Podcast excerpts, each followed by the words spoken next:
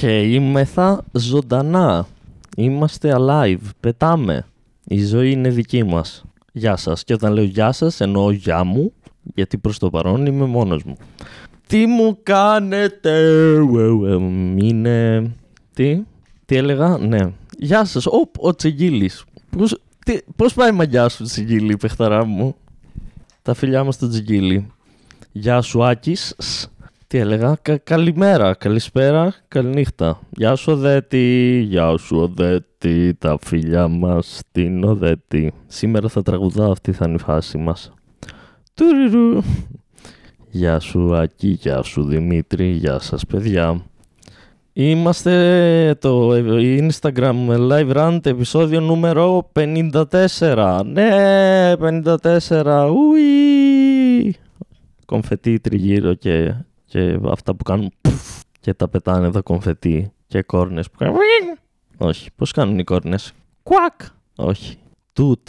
Και κόρνες που κάνουν τούτ. Μπιπ. Μπιπ. Ναι. Yay.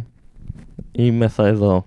Σήμερα που λέτε, πέντε παιδάκια μου που, που έχετε εμφανιστεί, θα περιμένω κι άλλο για να το πω. Οπ, τέσσερις. Μήπως, ναι, να περάσει το πρώτο πενταλεπτάκι. Πείτε μου εσείς, πείτε μου εσείς τα νέα σας. Ναι, οδέτη, ναι. Ό,τι λες, έχεις δίκιο. Οπ, μπήκε η Έλλη και η Έλε και λέει Ποτέ δεν προλαβαίνω το ράντσο και πραγματικά θέλω να δω περί τίνος πρόκειται. Μ, καλά θα πάει αυτό. Καινούργια ακουστικά αυτά. Λέει ο Άκης. Οπ, καινούργια ακουστικά. Καινούργια ακουστικά ναι, δικά μου όχι. Οπότε ναι, είμαι σε αυτή τη φάση της ζωής. Πάλι δανείζομαι ακουστικά. Τι να κάνεις, απλά είναι καλύτερα. Δεν με χάλασε, τζάμπα. Oh. Τα τα τα τα τα τα πείτε μου τα νέα σας. Πείτε μου. Γεια σου Τζον Παπαδόπουλος. Γεια σου Άρτεμις. Να πω τα φιλιά μας τα τέσσερα άτομα που είναι στο Patreon και να τους ενημερώσω αν δεν το είδανε ότι τους ανέβασα ένα δωράκι σήμερα γιατί είχα καιρό να ανεβάσω κάτι. Όλοι οι υπόλοιποι τι κάνετε, πού είστε, γιατί είμαστε ακόμη τέσσερις. Ω, με μένα είμαστε πέντε αλλά εγώ δεν με πληρώνω. Κάνουμε μοντάζ λέει ο Τσιγκίλης. Έχει δουλειές ο Τσιγκίλης ο Γλυκούλης. Το καταλαβαίνω Τσιγκίλη μου δύσκολη ζωή του μοντάρι, του μοντάριν, του, μα, του, του μονταριστή. Η Οδέτη λέει ότι παρήγγειλε μεταχει, μετασχηματιστή για καλώδια να συνοδεύσω το καινούριο μου μικρόφωνο. Μπράβο Οδέτη, χαίρομαι για σένα. Nice. Θα κάνουμε επεισοδιάρες. Τέλεια. Το μόνο που μου λείπει είναι να βρω και τι θα πω στις επεισοδιάρες. Αλλά κατά τα άλλα ναι. Όλα τα υπόλοιπα είναι πανέτοιμα για χαμό. Ναι, οπότε σήμερα 17 Μαρτίου το, ε, του Αγίου γιορτάζει κάποιος σήμερα του Αγίου Θωμά του Αντεροβγάλτη ε, ναι ε, κλείνουμε ακριβώς ένα χρόνο από το πρώτο επεισόδιο Instagram Live Rant πέρασε ένας χρόνος 54 επεισόδια μετά 54 εβδομάδες μετά και τσουπ τσουπ ένας χρόνος κιόλας γερνάμε Κλείνουμε ένα χρόνο. Ναι. Απ' τη μία, ναι, γιορτάζει κάποιος. Ο Αλέκος, η Αλέξια. Ο Αλέκος και η Αλέξια. Ναι. Η Πιάνα. Γε. Δεν καταλαβαίνω. Γερ. Τρούδι. Αυτό είναι όνομα γυναίκας. Άμα υπάρχεις εκεί έξω και σε λένε γερ, Γερτούδη. Γερτρούδη. Ε, στείλε μας μήνυμα να, να κάνουν, δεν ξέρω, να δούμε ότι υπάρχεις. Τώρα μην φτιάξει κάποιος, κάποιο ψεύτικο προφίλ στο Instagram αυτό το όνομα και μου στείλει μήνυμα. Γιατί δεν έχω να κάνω κάτι και θα το απαντήσω. Και θα φάμε πολύ χρόνο χωρίς λόγο. Πέρασε ένας χρόνος... Απ' τη μία γέι, γιατί δεν, ε, ενώ ξεκίνησα να κάνω κάτι δεν το σταμάτησα και το συνεχίζω. Και ναι, μπράβο Δημήτρη, που το, το, παλεύεις ακόμα. Συγχαρητήρια. Και απ' την άλλη, όχι γέι, πέρασε ένας χρόνος που δεν έχουμε παραστάσεις. Τι να κάνεις, συμβαίνουν αυτά. Α, έχω κάποια θετικά νέα. Ας ξεκινήσουμε με... το segment αυτό θα ονομαστεί «Τα θετικά νέα από τη ζωή του Δημήτρη». Μην, μην αγχώνεστε, δεν είναι πολλά. Είναι δύο. Αλλά είναι πληθυντικός, δεν είναι ένα, οπότε τα θετικά. Τα θετικά νέα από τη ζωή του Δημήτρη. Θετικά νέα. λοιπόν, πρώτο θετικό νέο, drum rolls. Ε, έχουμε καζανάκι πλέον στο σπίτι. Ναι, ο, ο στόχος επιτεύχθη.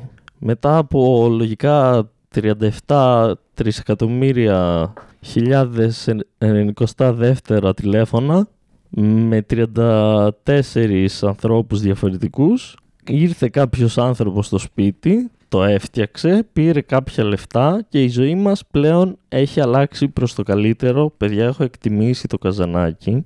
Την πρώτη βδομάδα που το φτιάξαμε ήθελα να κατουρίσω και σκεφτόμουν να πω θα, θα πάω να κατουρίσω τώρα και θα πρέπει να πάρω νερό να το ρίξω στην τουαλέτα και μετά μου τάσκαγε «Α, δεν χρειάζεται γιατί έχουμε καζανάκι.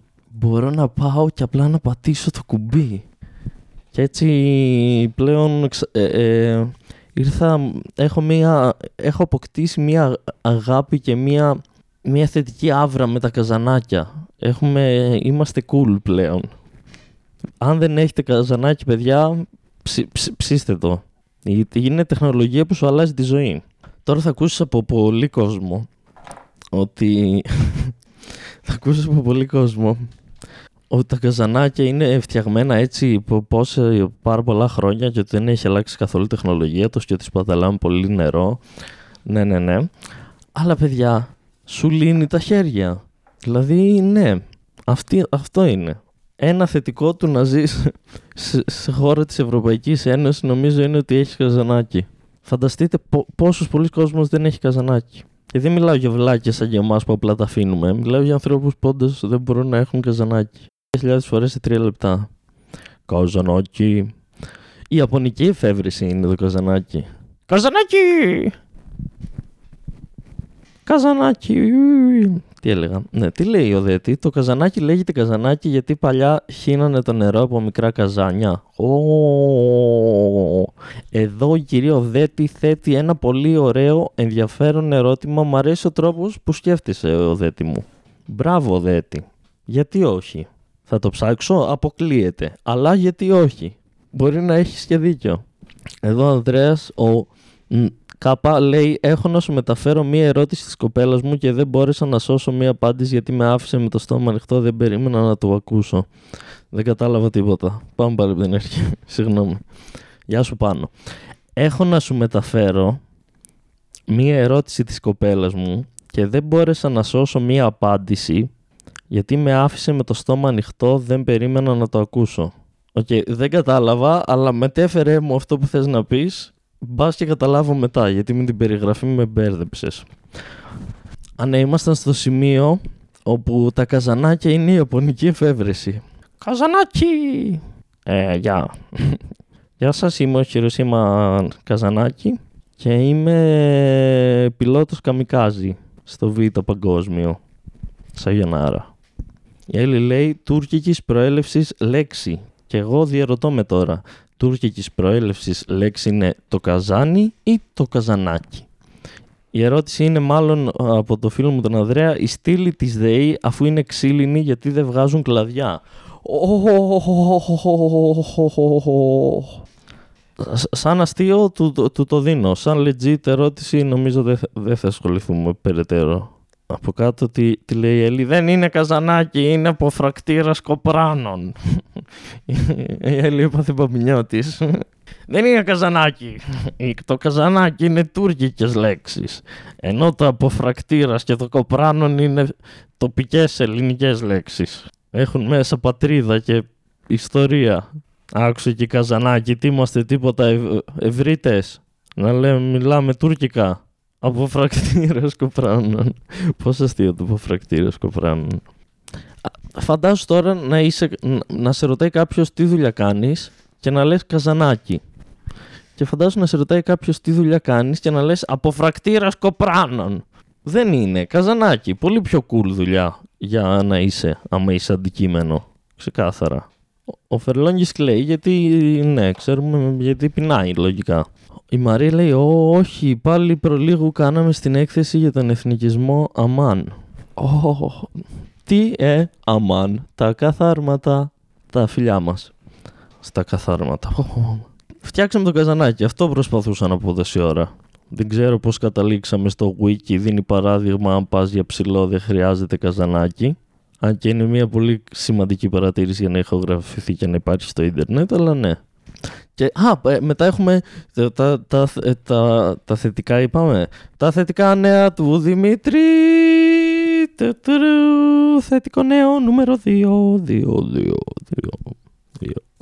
Ο Δημήτρης ζυγίστηκε και ε, μετά από δυόμισι μήνες ε, προσπάθειας ε, σ- πιο σωστής ε, διατροφής και, και μία αγοράσματος μαλακιών εκ του σούπερ μαρκετίου ε, ε, έχει χάσει πλέον από την αρχή της χρονιάς 6 κιλά. Yay! Yay! Βέβαια αν δεν το βλέπω δεν θα το καταλάβαινα, δεν ξέρω αν φαίνεται. Αλλά εγώ δεν το βλέπω πάνω μου. Θα μου πεις πώς να το βλέπεις αφού το έχασες. Οχοχο. Αλλά ναι. Yay! Μείον 6 κιλά. Ου, yay. Βέβαια έχει δείξει, ε, έχω- έχω- ε, έχει αποδείξει η ζωή ότι εξίσου γρήγορα μπορώ να τα βάλω πάντα. Οπότε ναι. Ναι. Who, who, who knows? And uh, who, who, who gives a fuck? Αυτά ήταν τα θετικά νέα της εβδομάδας. Συντονιστείτε την επόμενη εβδομάδα για ακόμα περισσότερα θετικά νέα. Ελπίζουμε. Ελπίζουμε. Είχαμε δύο τώρα. Μεταξύ μας μου φαίνεται δύσκολο να έχουμε άλλα δύο σε μια εβδομάδα, αλλά ποτέ δεν ξέρεις. Ας είμαστε οπτιμιστές. Ω, αποκλείεται να είμαστε. Λοιπόν, τι λέει εδώ; Ναι. Ωραία, και ας, και ας ξεκινήσουμε τώρα να πάμε στα πράγματα που ενοχλούν το Δημήτρη. Ποιος ενόχλησε Δημήτρη; Ποιος; Α, θα σας πω σε αυτό ακριβώς το, το, το σημείο. Αν είχατε την απορία να σας πω ποιος με ενόχλησε, ήρθατε ακριβώς στο κατάλληλο σημείο για να μάθετε ποιος με ενόχλησε. Λοιπόν, ενόχλησε νούμερο ένα. Είμαι στο σούπερ το μάρκετ. Εκεί που δίνουν τα τυριά, κόβουν τα σαλάμια και κόβουν και τα κασέρια. Καταλάβατε που λέω. Εκεί. Εκεί που δημιουργείται αυτός ο κόμβος, ο έξτρα μέσα στο σούπερ μάρκετ που πρέπει να μιλήσεις με κάποιον για να πάρεις κάτι που θέλεις. Μμ. Και όση ώρα παραγγέλνω τα, την πραμάτια μου, το, τα πράγματα για το σπιτικούλι μου, για τη φωλίτσα μου, για την, για, για την οικογένειά μου, για τον αδερφό μου και τον γάτο μου, ξέφυγα. Τι ήθελα να πω. Α, ναι, ότι είμαι στο σούπερ μάρκετ. Και όσο γίνονται όλα αυτά, υπάρχει δίπλα μας κάποιος που ήρθε μετά από μένα. Υπάρχει. Και περιμένει και είναι ένα ζευγάρι. Ωραία. Και τελειώνει τα, τα πράγματά μου και έρχεται η ώρα του να, να πει. Και λ- του λέει, γεια σας θέλω φέτα υπήρου. Το ρωτάνε πόσο θέλετε; Και λέει, ε, ένα κομματάκι. Τι, τι, τι, τι, τι απάντηση είναι το ένα κομματάκι. Ε, γεια σας, πόσο θα θέλετε να σας βάλουμε; Ένα κομματάκι. Α, ένα κομματάκι. Α, ένα κομματάκι. Όχι ένα κομμάταρο, ούτε ένα κομματούλι. Ουν... ένα κομματάκι. Οκ. Και ένα κομματάκι τρίτα αν θέλετε έχουμε. Μπορώ να σας κόψω. Όχι, θέλετε κομματάκι. Συγκεκριμένα κομματάκι. Μην βάλω λίγο παραπάνω γιατί μετά είναι δύο κομματάκι. Και μετά θα είναι η διπλάσια ποσότητα. Οπότε να σας βάλω κομματάκι. Πε, πες μας πόσο θέλεις στην ποσότητα στην οποία πουλάμε αυτό που σου πουλάμε. Βλέ, βλέπεις ότι η τιμή είναι με το κιλό. Έλα και πες, γεια σας, θέλω 100 γραμμάρια. Οπ, τα κατάφερες. Μπράβο σου, συγχαρητήρια, επικοινώνησες με τον άλλον άνθρωπο, το έδωσε τις πληροφορίες που έπρεπε να του δώσεις για να γίνει η συναλλαγή σας. Συγχαρητήρια. Θα πει αυτός, α, εντάξει. Θα κόψει, θα το ζυγίσει, θα πει, είναι 130. Θα πείτε, ε, εντάξει, τι να κάνεις, ε, ναι, ναι, να τα αφήσετε, ναι. Ναι. Όταν πας και λες ένα κομματάκι, ο άλλος πόσο πρέπει να σου βάλει; Ας πούμε, για να είσαι ευχαριστημένος ότι το πέτυχε.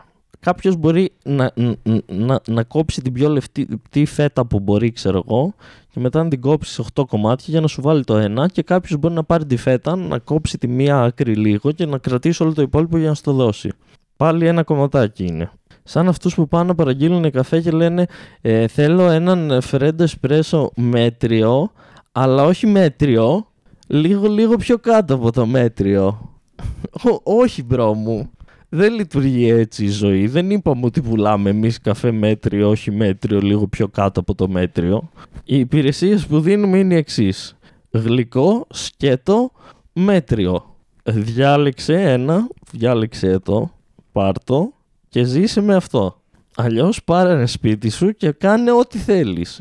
Πάνε και φτιάξεις σπίτι σου ένα φρέντο εσπρέσο μέτριο λίγο πιο κάτω από το μέτριο με καστανή αλλά την άλλη την καστανή και με καφέ τον άλλον τον καφέ, όχι τον κλασικό καφέ που έχουμε εμείς, το, τον άλλο τον, από, από την Σουαζιλάνδη. Καλησπέρα Σικ, τα φιλιά μας. Χαίρετε, πώς είστε, τι κάνετε; Αυτά με το σούπερ μάρκετ. Μετά τι έχουμε, α, ναι. Φίλε μου που περπατάς και αθλείσαι. Φίλε μου που βγαίνεις έξω και λες θα πάω να τρέξω σήμερα.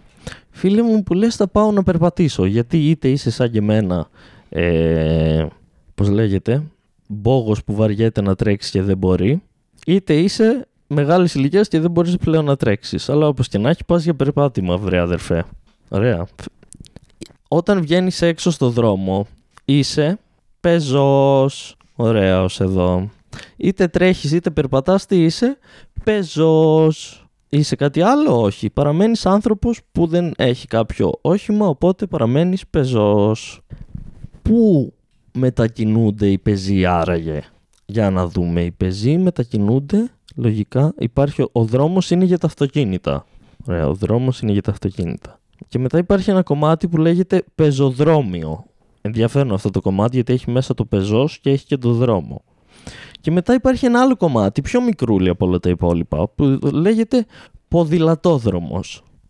Και βγαίνεις εσύ εκεί έξω, σαν πεζός, που παραπονιέσαι πόσες φορές για τα αυτοκίνητα που κάνουν λάθη και δεν, δεν, δεν κάνουν πράγματα και που τρέχουν και που παραβιάζουν το κόκκινο και δεν που σταματά στα stop και δεν ξέρω τι άλλο, που μαζί σου, αλλά που κάθεσαι και ναι, σαν πεζός, μετά πας εσύ να τρέξεις και να έχει ένα πεζοδρόμιο που είναι για, για εσένα, πας και τρέχεις στον ποδηλατόδρομο που είναι ένα μικρότερος και δύο για ποδήλατα. Θα μου πεις, ε, και τα ποδήλατα δεν πάνε καμιά φορά στο, στο, στον πεζόδρομο. Ναι, άμα είσαι ποδήλατο σε δρόμο που δεν υπάρχει ποδηλατόδρομος, όσο δεν τρέχεις, μπορείς να πας στο πεζοδρόμιο. Γιατί η άλλη εναλλακτική είναι να πας στο δρόμο που μπορείς να πας και εκεί, αλλά μπορεί να θεωρείς ότι είναι επικίνδυνα. Και επειδή δεν έχει μεριμνήσει το κράτος για ποδηλατόδρομο σε σημεία, να πρέπει να πας από το πεζόδρομο. Αλλά για τους πεζούς έχει μεριμνήσει το κράτος και έχει φτιάξει τον πεζόδρομο. Πεζόδρομος. Τι ε, πεζόδρομος. Οπότε ναι, ε, ψηθείτε ναι, όσοι περπατάτε και τρέχετε να το κάνετε στον πεζόδρομο ή στα πάρκα ή γενικά όπου είναι για πεζούς, οπουδήποτε, αρκεί να είναι για πεζούς. Και εκεί το λίγο που είναι για τα ποδήλατα να τους αφήνουμε στην ησυχία τους, να κάνουν τη, δουλειά τους άνετα. Αυτό ήθελα να πω. Αυτό ήθελα να πω.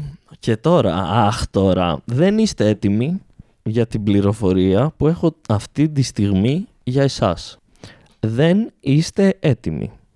Αυτή η πληροφορία ήρθε προς την κατεύθυνσή μου τελείως κατά λάθος. Χθες ή προχθές το βράδυ θα σας γελάσω, αλλά είναι μια πληροφορία που όλοι θα έπρεπε να ξέρουμε. Η, η Ευγενία, Ευγενία τι λένε, η Ευγενία Μανολίδου στο προφίλ της στο Instagram κάνει μία εκπομπή που ονομάζεται Αρχαία Ελληνικά η γλώσσα του μέλλοντος κρατάει 50 λεπτά με μία ώρα το επεισόδιο, έχει 70 κάτι επεισόδια και από τα πρώτα 10-20 δευτερόλεπτα που είδα μιλάει αρχαία. Και λέει, λέει στα αρχαία καλώς ήρθατε και βήμοροι και τέτοια. Και μιλάει έτσι. Δηλαδή ουσιαστικά έχει το δικό της podcast αυτή τη στιγμή. Αυτό, αυτή είναι η φάση. Που ονομάζεται αρχαία ελληνικά η γλώσσα του μέλλοντος. Απλά υποθέτω δεν κάθεται να πάρει το ηχητικό να το ανεβάσει στο, στο Spotify. Κατά τα άλλα αυτή είναι η φάση. Είναι από τα καλύτερα πράγματα που, που, που μπορείτε να δείτε γενικά στη ζωή σας. Οπότε πάρτε αυτή την πληροφορία και όταν τελειώσουμε από εδώ καθίστε και απορροφήστε. Ευγενία Μανολίδου, αρχαία ελληνικά η γλώσσα του μέλλοντος. Θα έπρεπε, θα έπρεπε να ξεκινάει τα επεισόδια της και να λέει «Γεια σας, καλώς ήρθατε στην εκπομπή αρχαία ελληνικά η γλώσσα του μέλλοντος». Τα φιλιά μας, αν μας ακούει. Τι έχω εδώ, α ναι, μιλώντας για δρόμους. Γενικά για άνθρωπος ε, που δεν οδηγάει, ε, έχω πάρα πολλές απόψεις για το πώς θα έπρεπε να μετακινούμαστε όλοι από άποψη ασφάλειας. Γιατί κάνεις έτσι, γιατί ισχύει; Ναι, αλλά δεν, δεν εκφέρω άποψη αν δεν ξέρω, κατάλαβες τι θέλω να σου πω. Τέλος πάντων, αυτό δεν είναι τόσο εκφέρω άποψη όσο παρατήρηση. Το, αυτό το έχω, το έχω παρατηρήσει από παλιά, αλλά το είδα πάλι πρόσφατα και το θυμήθηκα. Ε, κάποιοι άνθρωποι που είναι σε καροτσάκια έχουν αυτά τα καροτσάκια που είναι αυτόματα και που έχουν ένα μοχλό, έχουν κάτι και είναι πάνω στην καρέκλα και το κουνάνε και μετακινούνται. Και, και πολλές φορές πάνε από δρόμους. Υποθέτω όχι σε πάρα πολύ κεντρικούς, αλλά πολλές φορές πάνε σε κάποιους δρόμους. Και έχω παρατηρήσει ότι περισσότεροι από αυτούς βάζουν επίσης στην πλάτη ένα γυλαίκο φωσφοριζέ, έτσι ώστε αν δεν τους βλέπει κάποιος, αν είναι βράδυ ή οτιδήποτε, να μπορεί να τους δει και να μην τους, το, το σκεπτικό από πίσω είναι ότι να, μην, να τους δούνε και να μην τους χτυπήσουν κατά λάθος. Και έρχομαι εγώ τώρα και διαρωτάμε. Ναι μεν αυτό όταν, το, όταν, όταν βάζεις αυτό το γυλαίκο, ναι. Άμα ήταν κάποιος να σε χτυπήσει κατά λάθος, τώρα με αυτό το γυλαίκο θα έχεις λιγότερες πιθανότητες να σε χτυπήσει κάποιος. Οπότε γέι μαζί σου. Αλλά ταυτόχρονα γίνεσαι στόχος και το βράδυ για κάποιον που θέλει όντως να σε χτυπήσει επίτηδες. Γιατί αν κάποιος ε, ε, θέλει να σε, να σε χτυπήσει επίτηδες με το αυτοκίνητό του, τώρα θα μου πεις, γιατί να θέλει κάποιος να με χτυπήσει με το αυτοκίνητό του; Έλα μου ντε, εσύ θα πρέπει να ξέρεις, όχι εγώ. ναι.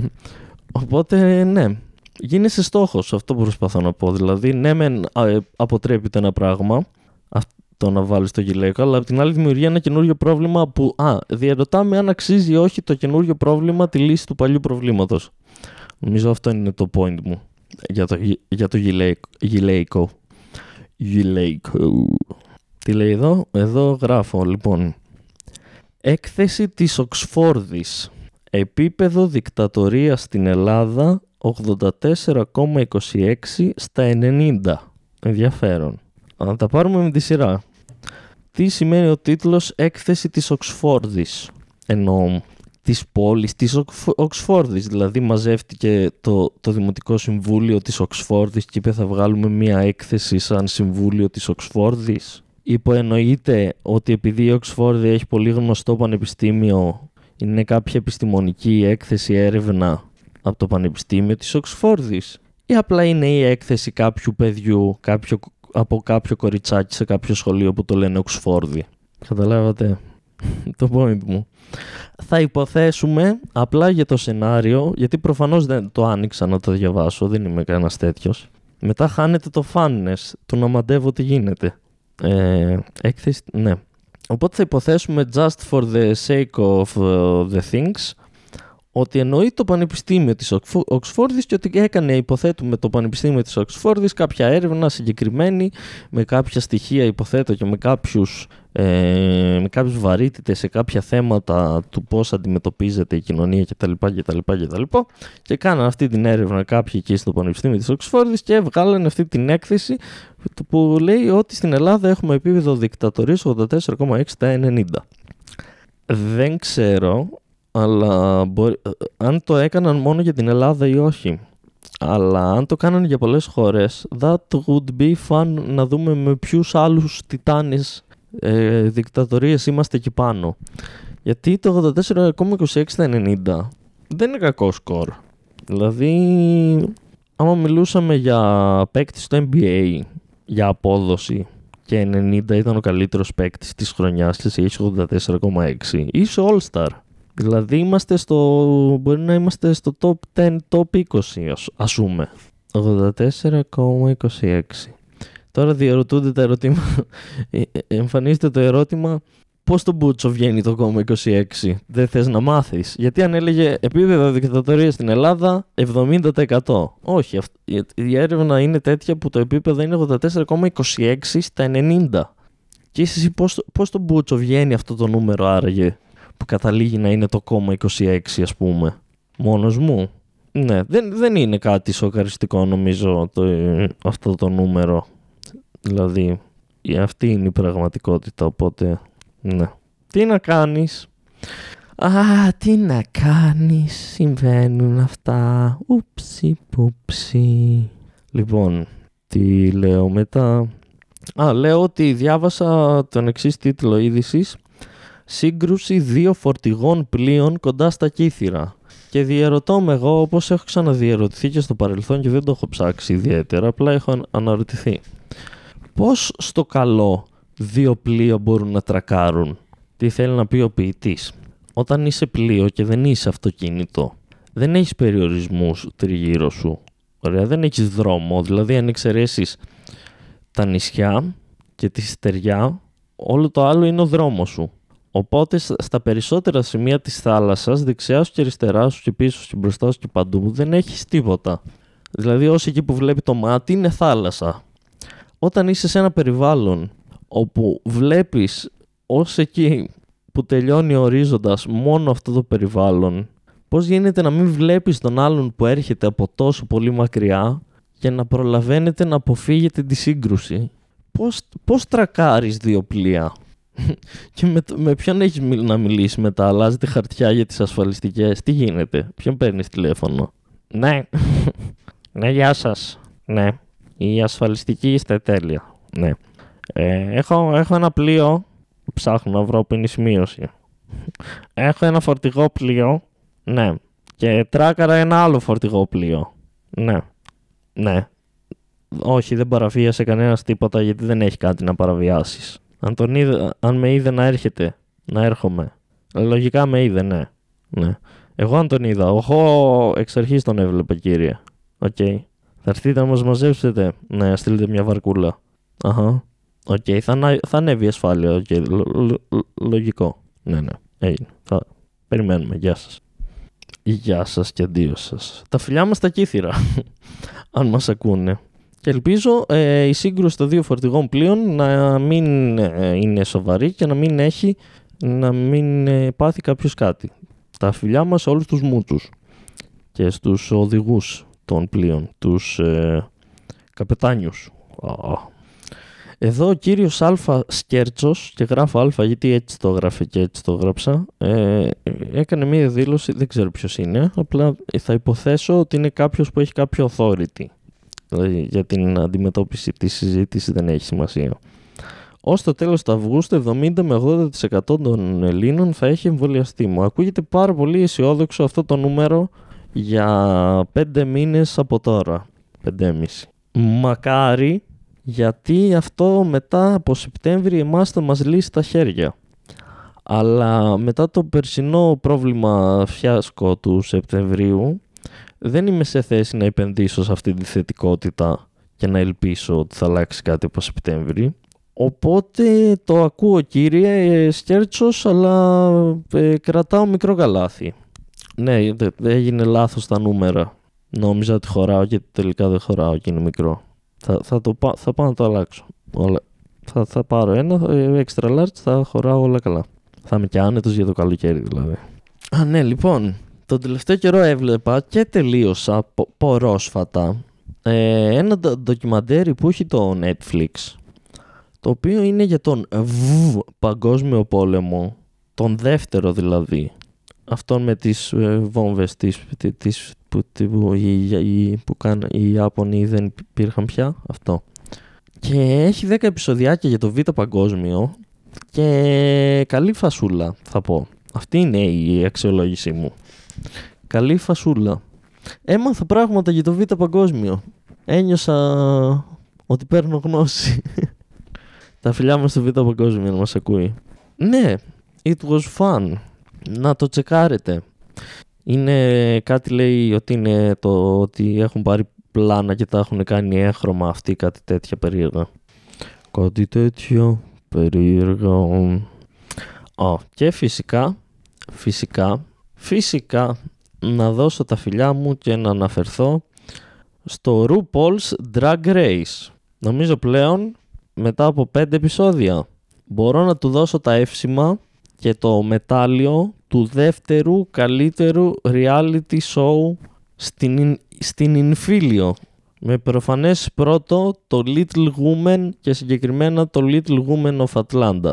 Αν δεν έχουμε σχολιάσει αυτό το podcast το Little Woman of Atlanta, το premise είναι πολύ απιό, απιό, απλό. Σκεφτείτε το Desperate Housewives, αλλά αυτές οι Housewives είναι όλες νάνι.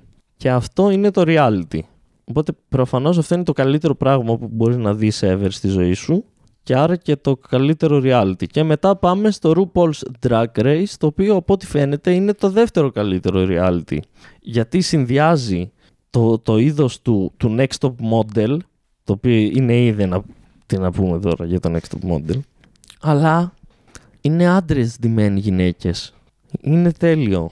Δεν χορταίνω να τους αγαπάω. Όχι όλους, υπάρχουν... There are some bitches. Αλλά ναι, RuPaul's Drag Race. Δείτε και θα με θυμηθείτε. Oh, σλόγκαν. RuPaul's Drag Race. Δείτε και θα με θυμηθείτε. Α, και φυσικά μην ξεχνιόμαστε. Ε, αν ισχύει αυτό που εδώ που διαβάζω, ε, θέλουν, δεν ξέρω αν έγινε ήδη, να μπορούμε να οδηγάμε δίκυκλα ως 125 κυβικά με δίπλωμα αυτοκινήτου. Ναι, τώρα. Αυτό με, με είχε ενημερώσει εμένα ο πατέρας μου ότι παλιά ίσχυε και μετά το αλλάξανε. Και όταν εγώ το, ε, ναι, μου είπε ότι ίσχυε, ήμουν σε φάση αλήθεια τώρα. Δηλαδή, μπορούσα να οδηγήσει αυτοκίνητο και απλά σου λέγανε πάρε ένα μηχανάκι στα αρχίδια μας. ναι, μπορούσες. ήμουνα. Μ, ακούγεται λίγο περίεργο. Και τώρα το επαναφέρουμε. Γιατί δεν ξέρω, αλλά δεν μπορώ να καταλάβω. Δεν μπορώ να καταλάβω πώς κάποιος που ξέρει να οδηγάει αυτοκίνητο του δίνεις την ε, εξουσιοδότηση, τον αφήνεις να οδηγήσει και μηχανάκι, ακόμα και αν είναι λίγα κυβικά. Είναι άλλο πράγμα. Δηλαδή είναι σαν να λες έχω, ε, πώς λέγεται, έχω δίπλωμα πιλότη, άρα οδηγάω αυτοκίνητο χωρίς δίπλωμα αυτοκινήτου. Τι, τι, τι, τι, ναι, δεν βγάζει νόημα αυτό, νομίζω. Θα έλεγε κανείς. Μόνο τρία άτομα αντέξανε έως τα 40 λεπτά. Τι να καταλάβουν οι παιχταράδες. Είμαι βαρετός. Άσε μας ρέλη. Άκουσε εκεί. Εφέ, τέτοια παραγγείλουμε και να σχολιάσω τέλος, πριν πάμε στις ερωτήσεις σας, όσο η Έλλη παρανοεί από πίσω, ε, ασθενείς με κορονοϊό παρουσίασαν πολύ οριστήση, είναι η είδηση. Άρρωστοι ασθενείς με κορονοϊό παρουσίασαν πολύ οριστήση και διερωτάσαι σαν άνθρωπος τώρα. Και λες, αυτοί όσο ήταν άρρωστοι, γιατί το αίμα τους πήγε στο πουλί τους; Για ποιο λόγο έτσι αντέδρασε ο οργανισμός, ας πούμε; Ο ΕΟ παρουσίασαν πολύ οριστήση τις εκμεταλλεύτηκε κάποιος, τις πολύ ή πήγανε τζάμπα. Τις χρειαζόταν κάποιος και χάρηκε ή ήταν κάποιος που δεν τις χρειαζόταν και απλά του ήταν πρόβλημα. Τις χάρηκε κάποιος στην αρχή και μετά του έγινε πρόβλημα και δεν τις χάρηκε ή τρώω λίγο ακόμα χρόνο λέγοντας πράγματα που δεν έχουν νόημα. Ποια είναι η ερώτηση; Uh, I didn't know that uh, this was... I thought you gave... You... Yes. Τουρουρούν, ήρθε η ώρα. Ξέρετε ποια ώρα ήρθε; Ήρθε αυτή η ώρα. Η ώρα που είναι 9.43. Oh. Ήρθε η ώρα που πάμε στα θέματα ερωτήσεις που μου στείλατε. Οπότε το υπόλοιπο επεισόδιο το φτιάχνετε εσείς, οπότε είναι η δικιά σας όλη η ευθύνη του τι θα γίνει από εδώ και πέρα. Έκανα, έκανα και reference. Η ερώτηση είναι... Γεια σου Έλλη. Η ερώτηση είναι... Πού νομίζεις ότι βρίσκεται η ψυχή σου; Ξεκινάμε με πολύ φιλοσοφική ερώτηση. Ο Πάνος Ρούπος έχει απόλυτο δίκιο πάντως. Είναι βολική η στήση γιατί όταν είσαι άρρωστος το μόνο που κάνεις είναι να τον παίζεις. Και επίσης βοηθάει αν έχεις πυρετό γιατί ζεσταίνεσαι και υδρώνεις όταν τον παίζεις. Life hack Κυριαζίδη. Άρρωστος όταν τον παίζεις σου πέφτει ο πυρετός. Αλλά 999 να γράψω και είμαι έτοιμος να το εκδώσω. Ω, αυτό ήταν καλό. Τι έλεγα, πού νομίζεις ότι βρίσκεται η ψυχή σου, είναι η ερώτηση.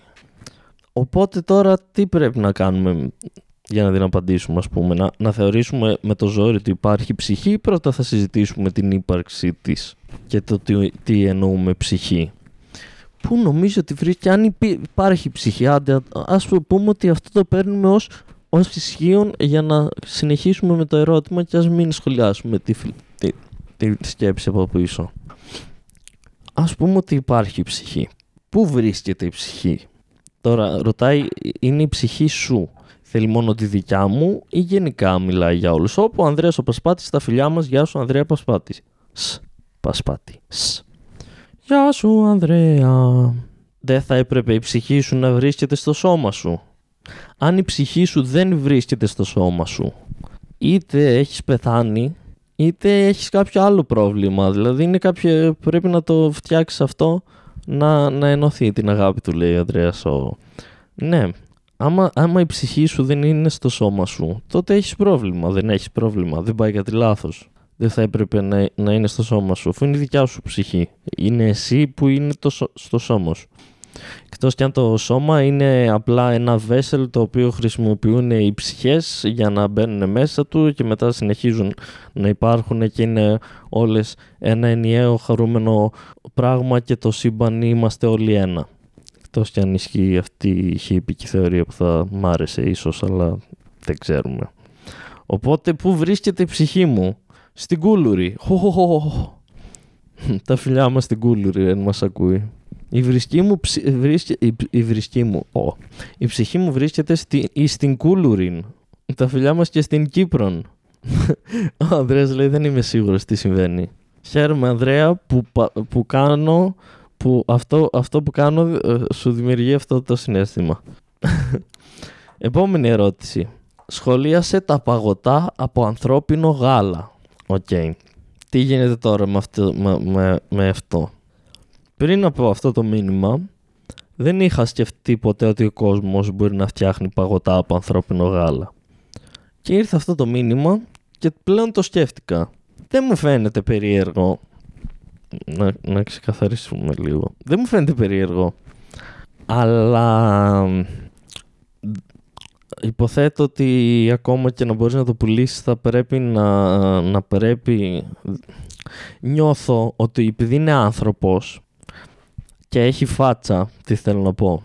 Επειδή είσαι και εσύ άνθρωπος, θα να αντιμετωπίζεις σαν άνθρωπο αυτόν που, το, που βγήκε από μέσα του αυτό, που είναι το γάλα. Ωραία. Και δεν αντιμετωπίζεις όπως μια αγελάδα που για σένα όλες οι αγελάδες είναι το ίδιο. Το έχουμε. Οπότε νιώθω ότι θα πρέπει να ξέρεις ακριβώς ποιανού το γάλα πίνεις. Δηλαδή, άμα θέλει να βουλήσει κάποιος γάλα, από κάτω θα πρέπει να έχει τη, ε, φωτογραφία της τύπησας και το ξέρω εγώ ηλικία και δεν ξέρω τι άλλο. Ηλικία. Αυτό είναι το τι άλλο. Γιατί είναι άνθρωπος, θέλει, θέλεις να ξέρεις από ποιον προήλθε. Ενώ στις αγελάδες για σένα είναι όλες οι αγελάδες.